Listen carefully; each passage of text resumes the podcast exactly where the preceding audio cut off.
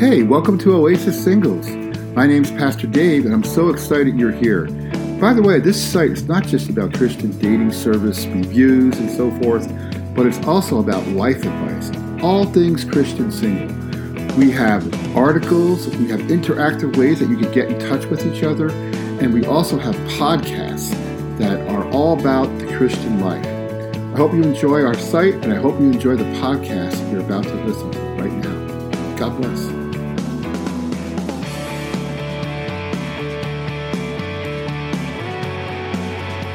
On the same floor, and he hadn't seen their faces in 10 months. All their communication was by instant messenger and email. And increasingly in the modern world, we're having trouble having real relationships. So we turn into plastic relationships distant relationships that we feel are safe over an electric wire, and even fantasy relationships, while we avoid the intimate and the vital aspects of really knowing somebody and touching them and looking them in the eye. And that same kind of process is happening in sexuality. Increasingly, fantasy images of pornography are crowding out real relationships, and the solitary sex of masturbation is replacing God's intended plan of marriage partners having the intimacy of sexual intercourse. Now, masturbation, of course, has probably always been with us primarily as an activity of sexual discovery among the immature. That's not so serious. But what's different now is what I would call a tsunami wave of pornography and fantasy that's tied to addictive habits of masturbation that don't go away in adulthood or even in marriage. I'm not going to ask you to raise your hands, but I'm, I feel like I'm pretty safe in assuming this morning that uh, masturbation and pornography are problems that have probably touched nearly every person in this room. I'm assuming that nearly every man has seen pornography at some point, if not many points, and many women as well. I'm assuming that many of you, men and women, carry around with you a struggle and a secret shame over a habit of masturbation. And I, I can say that because I've talked to a lot of you, men and women, and they nearly all have told me again and again that this problem of solitary sex is a huge, huge problem that's not really being talked about enough. Consider these facts. According to the Justice Department in 1998, there were 28,000 X rated websites on the internet, generating about a billion dollars in revenue. Three years later, three years later, in 2001, there were not 28,000, there were 280,000 X rated websites with 10 to 20 billion dollars in revenue and now it's over 3 more years later and it's a pretty fair guess now that there are over 1 million X-rated websites on the internet. A study done in 2002 found that 9 in 10 kids between the ages of 8 and 16 years old have already viewed porn online, often accidentally. I came across one estimate that 80% of all internet sites are pornography. So we're now to the point where it's more accurate to say there's a little internet in with the porn than it is to say that there's porn on the internet. Let's take it a little closer to home. Chris Herning, our youth pastor, tells me he goes on a retreat with junior high kids. We're talking sixth to eighth grade. These are kids from Christian churches, mostly from Christian homes. And he had a discussion group, both boys and girls. And he asked them, How many of you have seen pornography? And there was not one that had not. Every single one of them. I have talked to an untold number of men, married and single, who struggle with pornography to the point it's like, you know, you just almost assume that that's going, that that's a struggle. You know, when I was a kid, to get pornography, you had to kind of uh, skulk around a little bit. You had to kind of deliberately subscribe to some magazine like a Playboy that comes in a telltale brown paper wrapper so everybody in the neighborhood knows what's going into your house. Or you had to actually walk into some seedy bookstore with old men that you didn't want to get close to you, and everybody knows it's selling porn. You know, they look at your car in the parking lot and they go, oh. That was kind of a big deterrent. With the internet's changed all that. Now you can see almost anything you want from the privacy of your own home. And the result, of course, is that millions of people, men and women, are hooked on porn. So, what's the problem? What's the problem with masturbation or pornography? If you do a search in your Bible index or your concordance in the back of your Bible, you don't find the word pornography or the word masturbation in there anywhere. It's not in there. There's no verse that directly speaks to those issues. They're not ever named in and of themselves directly as sins. And there are some Christians that have taken that and said, well, the Bible doesn't speak about masturbation, so it must not be wrong. Although nearly all of them condemn pornography. But the funny thing is this when I talk to people even when they've kind of heard that idea, their conscience keeps telling them there's something wrong. They still continue to live with a deep sense of shame. And they, often, they still find that their relationship with God is hurt and damaged because of it. So, how can that be? What I'd like to explore this morning is what the problem of solitary sex is, really. And then talk a little bit about how we can find freedom. We're going to begin with the teaching of Jesus on the Sermon on the Mount, teaching given to his disciples, Matthew chapter 5, verse, beginning of verse 27. You have heard that it was said,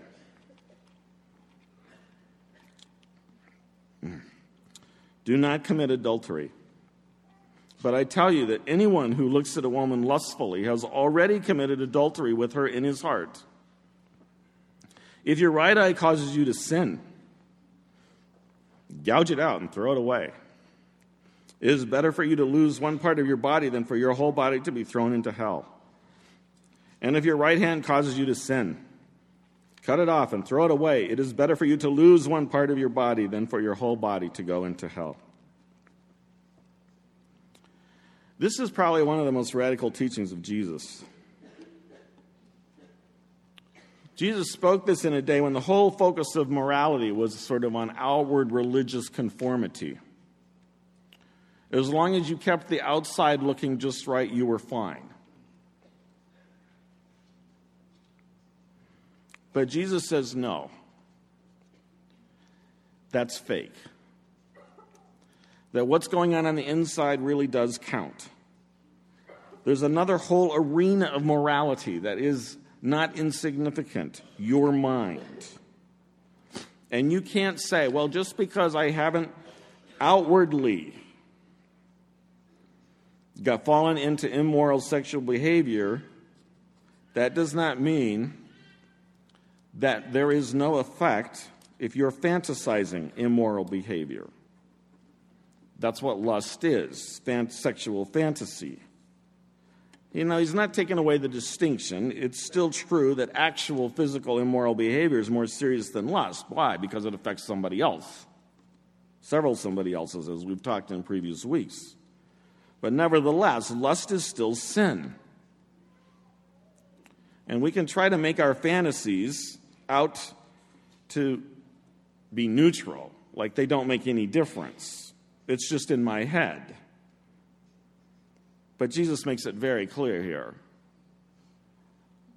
What's in your head is not neutral, and it can have serious consequences.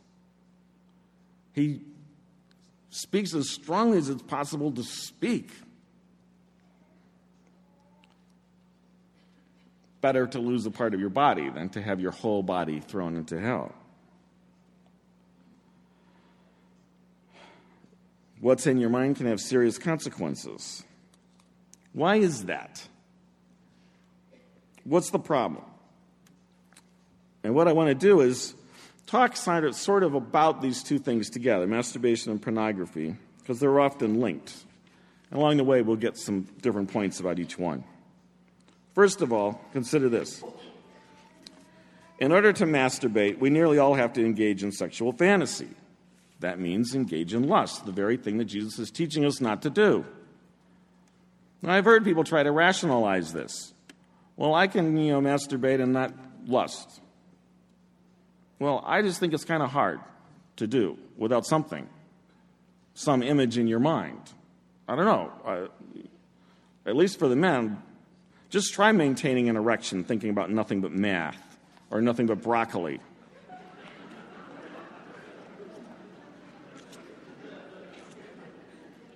It doesn't work. Come on, we'll be honest with ourselves. We're conjuring up fantasy sexual images. So that's first problem right there. It's very difficult to do without lusting. Second problem is that masturbation ultimately defeats God's purposes in sexuality. God is after so much more.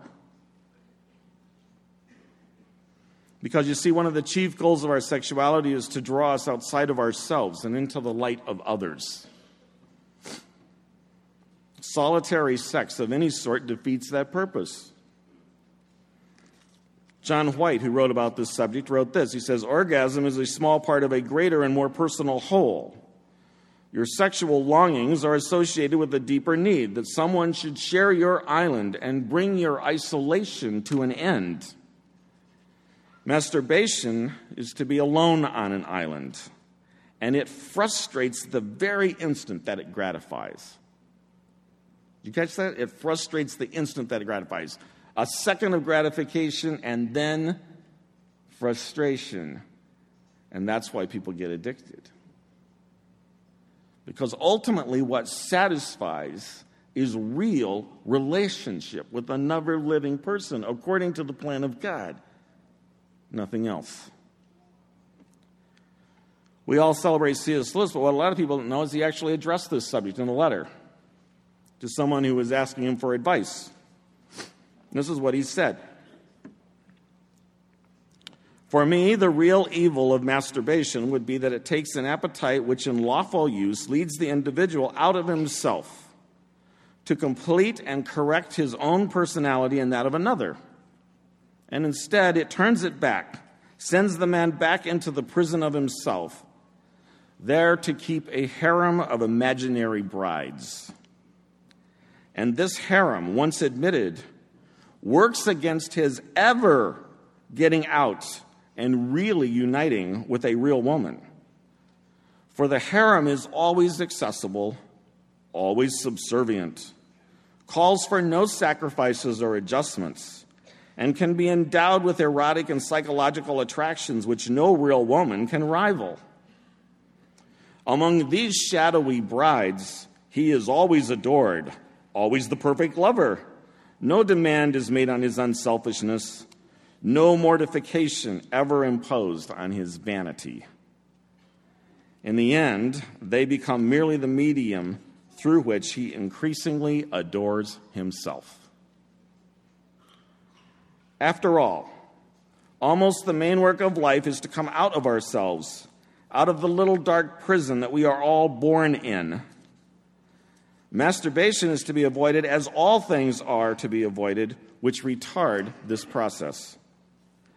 The danger is that of coming to love the prison. God is calling us out of ourselves.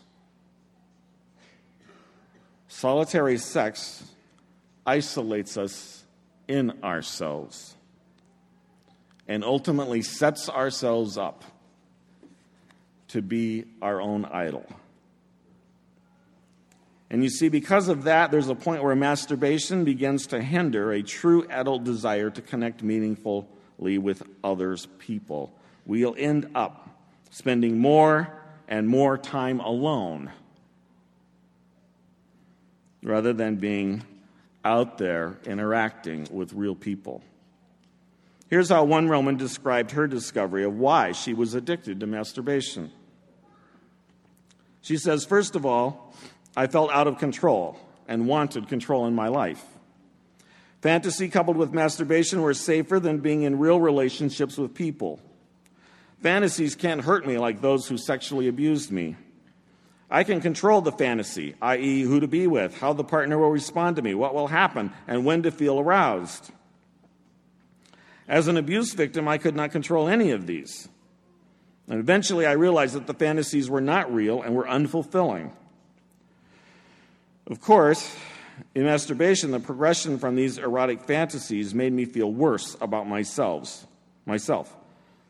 I returned to this addiction repeatedly, however, when I didn't feel in control of my life. Over time, I began surrendering my need to be in control. And I then entrusted Jesus to manage different areas of my life. One by one, I transferred management responsibilities of my finances and my career and my family and my school and dating relationships, talents, successes, future, my time, my self protective mechanisms, and my hurts all, all to Jesus. And something loosened. Second, I did not want to face reality. I wanted what was false because I did not want reality. Reality hurts people hurt others. I'd experienced much hurt through childhood sexual abuse and an attempted rape as a teenager. I didn't want more hurt. Masturbation was an escape for me away from reality. It made me feel good. It didn't hurt anyone, or so I thought, and it didn't cost any money.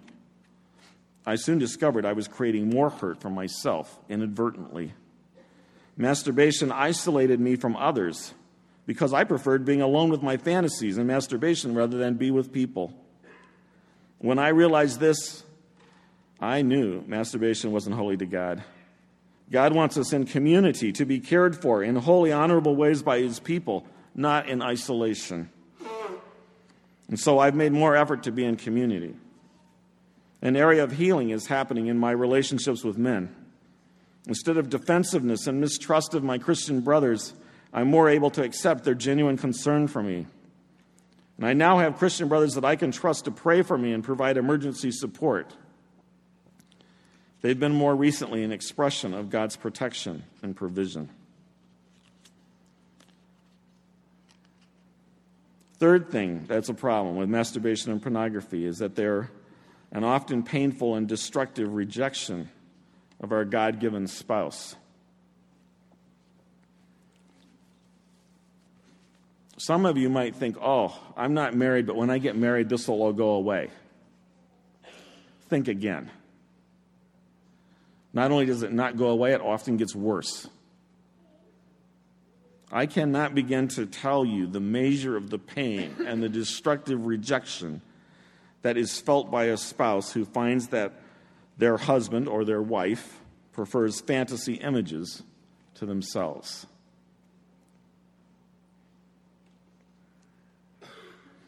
A while back, a woman I had known years ago visited on a Sunday worship service. And she asked to talk to me afterwards. And I was shocked because I couldn't hardly recognize this person. If she hadn't said her name, I w- I don't know if I would have known it was her. She looked like she was 20 years older than she really was. It had been like seven years, and she looked like it had been 30. What could have happened? It was like, I looked at her, I thought, what happened? And she proceeded to talk about how her husband was addicted to pornography to the point where he, He chose it over her, even when she was asking him for sexual intimacy. He would rather be with the fantasies. And eventually, he was regularly lying and deceiving her about his activities. And the trust in their marriage was destroyed, but not only that, but her confidence in herself as a woman, her hopes, her dreams were also destroyed. And it showed in her face. It's not innocent, it's not harmless. It's just, you know, just, just take a bomb in your house and blow it up.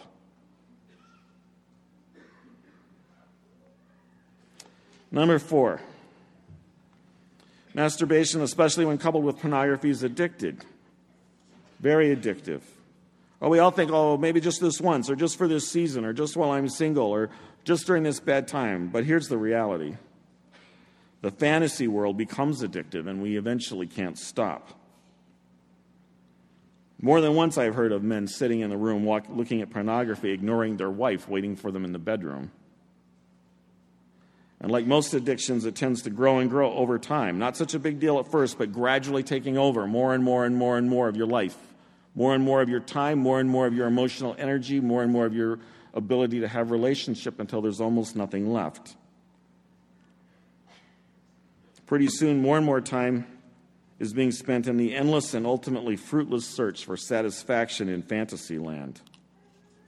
I've talked to men who reported going on binges of spending as long as 12, 13, 14, 18 hours continuously looking at pornography and masturbating over and over and over again. And of course, inevitably, as it takes over more and more, like all addictions, it becomes more and more necessary to lie and deceive to maintain the addiction. And we should not ignore the fact that for a certain number of people, certainly not the majority, but some small minority of people, that addiction leads to worse behavior, seeking out prostitutes, even violent behavior. Almost all the sexual killers that have ever been interviewed, pornography was an important step in their progression into that darkness. It's a serious addiction. Number five, we have to be realistic about the simple fact that we often use masturbation and pornography to medicate our feelings rather than taking them to God and God's people.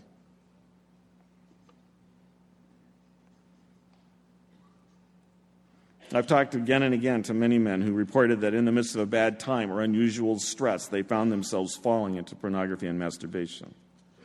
One man told me, I was doing all this stuff, and one day I realized I'm trying to put a band aid on a gaping wound in my heart, and it's not working. See, what's happening is we're looking for comfort, for something to medicate our pain, expecting an orgasm based on fantasy to do it, to make our pain go away. But the funny thing is this the pain doesn't go away. Rather, it's simply buried more deeply with a ton of shame and self hatred now added to it. You know, I've prayed for tens of thousands of people over the last 20 years, all over the world. And about the saddest thing I've ever seen are a few men that I've run into who were addicted to pornography and masturbation for 20, 30, 40 years. Because these men have difficulty feeling any feelings at all other than the overriding feeling of self loathing. They can't cry, they can't laugh, they feel no joy ever. Their eyes have a deadness that speaks of someone who's lost all hope, all drive, all joy, all love. They're dead men walking. The, dis- the addiction has destroyed them like a parasite eating their body from the inside out. And their attempt to medicate their pain led them into a kind of living death. Or if you want to use the words of Jesus, a living hell while still in the body. See, he's not talking about by and by after you die, he's talking about now. Here's another woman's description I'd have to admit that self sex really takes me away. I feel drugged. I can't have an orgasm unless I'm looking at porn, which has been progressively more perverse, or I'm thinking about submissive fantasies. I've had trouble abstaining from my drug of choice because it helps me medicate my feelings of being unwanted and unloved. But I do have to admit that abstaining for 90 days was the best thing I could have done for my recovery. It helped me stay focused on what feelings I was having and what was really behind those feelings. And finally, if I need to add anything else, it should be painfully obvious that fantasy images, giving ourselves over to that kind of life in lust and pornography, are ultimately dehumanizing to people. It means that in our mind, people become objects for our selfish satisfaction, something far, far, far, far, far less than God's purposes for us. So, how can we stop? How can we find freedom? And Jesus himself addresses this very directly and very immediately. He wastes no time. He says, If your right eye causes you to sin, gouge it out and throw it away. And if your right hand causes you to sin, cut it off and throw it away. I think Jesus understands the addictive nature of lust, of the fantasy world, and he understands how it can take over. And so drastic action is necessary to beat this addiction. There's no room for compromise, no room for finding some easy way. Decisive, immediate action is demanded. It's sort of like if somebody has cancer. You don't just say, oh, I'll get around to it someday and deal with it. No, a surgeon goes in and he cuts it out, and he's not satisfied with that. They send you to chemotherapy or radiation to make sure they get every last bit. Now, of course, literally gouging out your eye or literally cutting off your arm isn't going to keep you from lusting. Because it's not actually your eye or arm that's the problem. I think lobotomies are out of the question. But the point Jesus is trying to make is simply this do whatever it takes. And I'll give you some suggestions. Number one, you need to come into freedom. Understand. Solitary sex is about falling into myself. So do the opposite. Press into real relationships, honest relationships, like I'm trying to show you in this series. Real relationships in Christian community. The answer to fantasy is the real. Andy Comiskey says, you know, reclaiming the good gift of our sexuality necessitates discovering the Christ who is present in his body. Instead of becoming obsessed with trying to stop, like saying, Oh, I'm not going to think about pink elephants. I won't, I won't, I won't. All the time you're thinking about it. Instead, let's go deeper to the real problem and start by pressing into real relationships. Yes, it's risky, sometimes it hurts, but it's really the only place where real healing can happen and real satisfaction can happen. Number two, begin to turn to God with your needs instead of trying to medicate yourself. You know, sometimes people get frustrated. They say, I've prayed to the Lord again and again, Lord, stop my sexual desire, and He never does. And He won't. Because why? Because He gave it to you. It's normal and healthy, it has a purpose. If you don't need it right now, you might very well need it someday.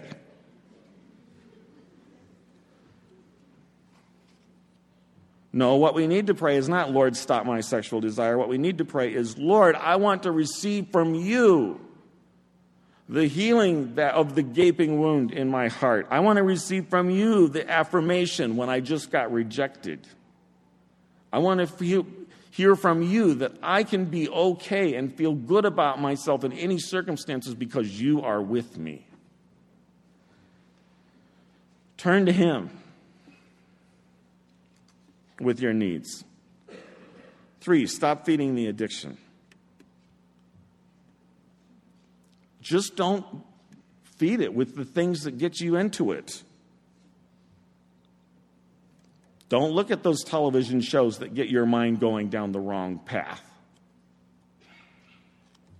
Don't read those books that get your mind going the wrong path or the magazines. And avoid overt porn like the plague. Stop feeding the addiction. Don't give it any room at all. Number four, eliminate all the easy temptations. And this is where the gouge out your eye bit really comes in. I talked to one guy who had a, lot, a big struggle this week. And he, this is what he tells me he did. This is how he found freedom. He got rid of his computer. He has to go to public places to do his emailing. And he doesn't have cable TV and limits his television watching. He cut out his eye.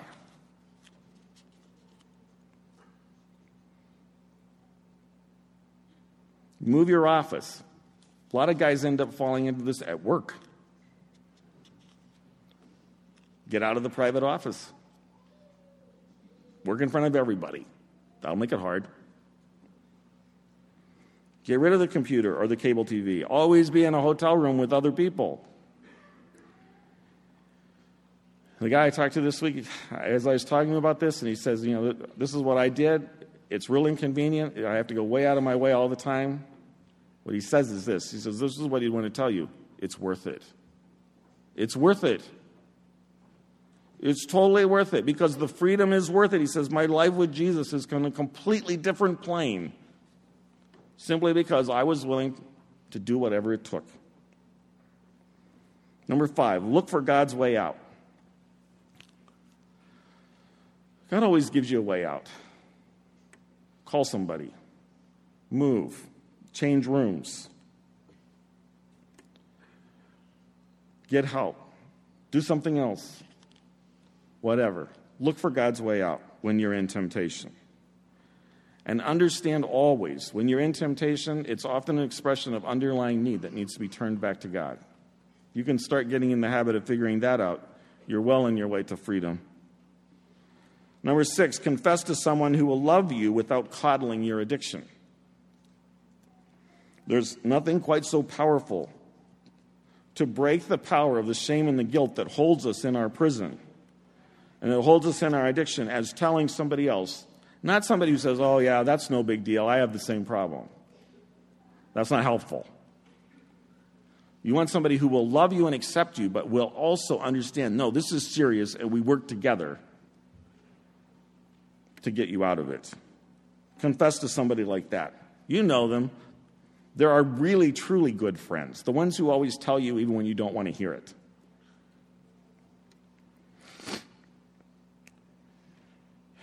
Number, I forgot what number I'm at. Seven, worship God every day.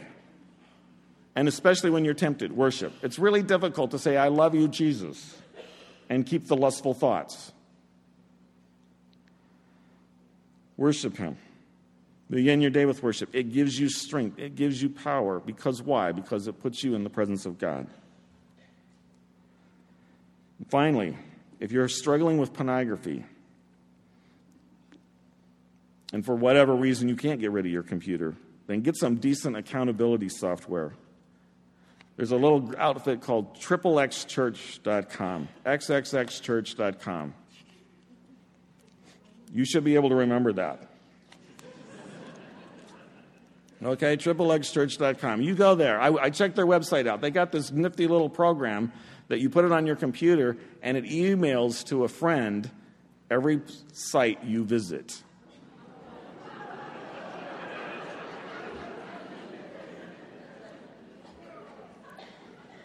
You want to be free?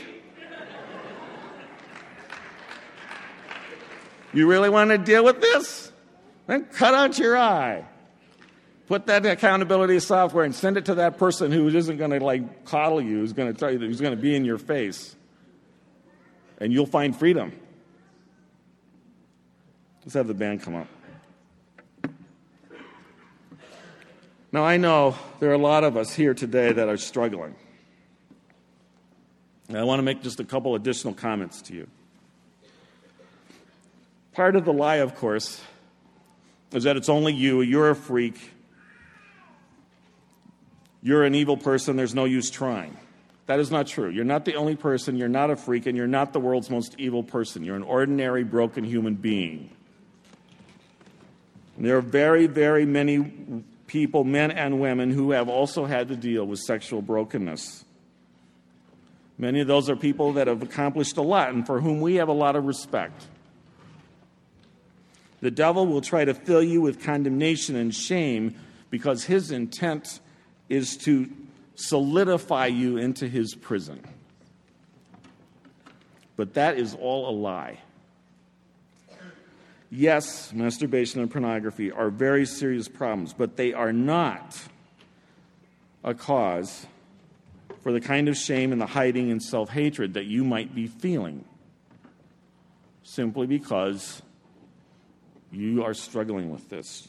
You need to understand that the Lord's compassion is so deep for you.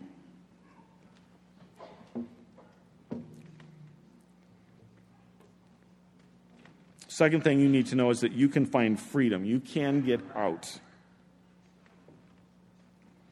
How far are you willing to go to find it? Is it really that much of a stretch to do what it takes? There are people right here in this room, I know, who found freedom, and it's wonderful, and it's marvelous, and it's glorious. You can too. And lastly, one other thing blood of Jesus is more powerful than your shame. It's more powerful than your sin. It's more powerful than your addiction. And you probably have sometimes felt like, I can never be free. And God can never really forgive me. But that is not true. He has oceans of forgiveness and oceans of freedom to give to you. And He is unbelievably, fervently passionate that every one of you should walk in the freedom of His love and of His mercy and His forgiveness. Okay, we'll stand and respond to the Lord in this song.